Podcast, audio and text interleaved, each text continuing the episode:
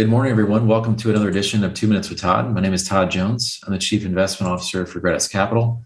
Thanks for joining us today. Let's take a look at some market activity from last week and yet another positive week. I think this is uh, four out of five weeks that the S&P has now been positive. You can see where some of the leadership is coming from, which in our opinion is very, very positive. Small cap companies were up 5% last week. That's quite a bit better than the S&P return of plus 3.3% for the week. Commodities were also up 4.9%. International stocks were up 2.7. This tends to be an area, as you all may be aware, we still have a pretty substantial underweight to international, and that is certainly working in our favor more recently. And then bond market, which in our opinion is one of the key reasons for the upside in the markets, has been very stable with the 10 year continuing to chop around between two and a half and 3%. And for the week last week, the, the total bond index was up 40 basis points. What allowed for some of this upside to continue? Well, there's two things. One is, is that earnings have been very positive out of the S&P companies. Year over year earnings from Q2 to Q2 are up 6.7%. That's much better than I think many market participants have been forecasting. Of course, if you strip out energy, they were actually negative 2.7% or so. But the fact we have overall earnings in the S&P continuing to grow is still a very positive dynamic. The other piece is that, as we highlighted in our Market Matters publication of you know the what could go right slide, CPI inflation does appear to be coming down faster than the expectation. So after getting a very hot number in June of 9.1% inflation, July showed a marked deceleration to 8.5%. That was much better than the expectation of about 8.7% in headline consumer price inflation. So I think you add those two things together, and this is what we've got in front of us as a very positive market dynamic. We did want want to touch on on chart one this idea that some people think that energy continues to be overpriced and that we should be levying outsized profit taxes on these companies. But actually, if you relate energy to things that are more stable in value as opposed to a currency, but maybe something like gold,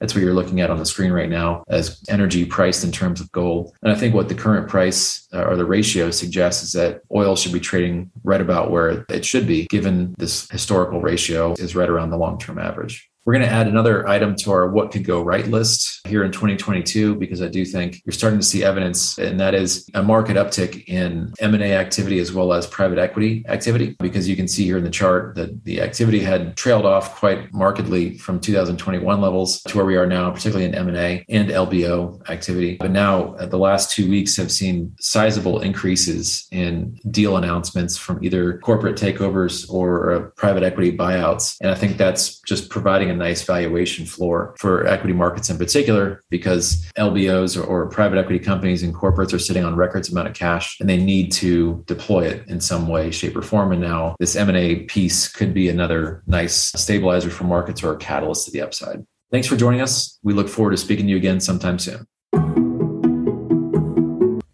All price references and market forecasts correspond to the date of this recording. The information contained does not constitute research or recommendation from Gratus Capital to the listener. Gratus Capital is not providing any financial, economic, legal, accounting, or tax advice or recommendations in this podcast. In addition, the receipt of this podcast by any listener is not to be taken as constituting the giving of investment advice by Gratus Capital to that listener.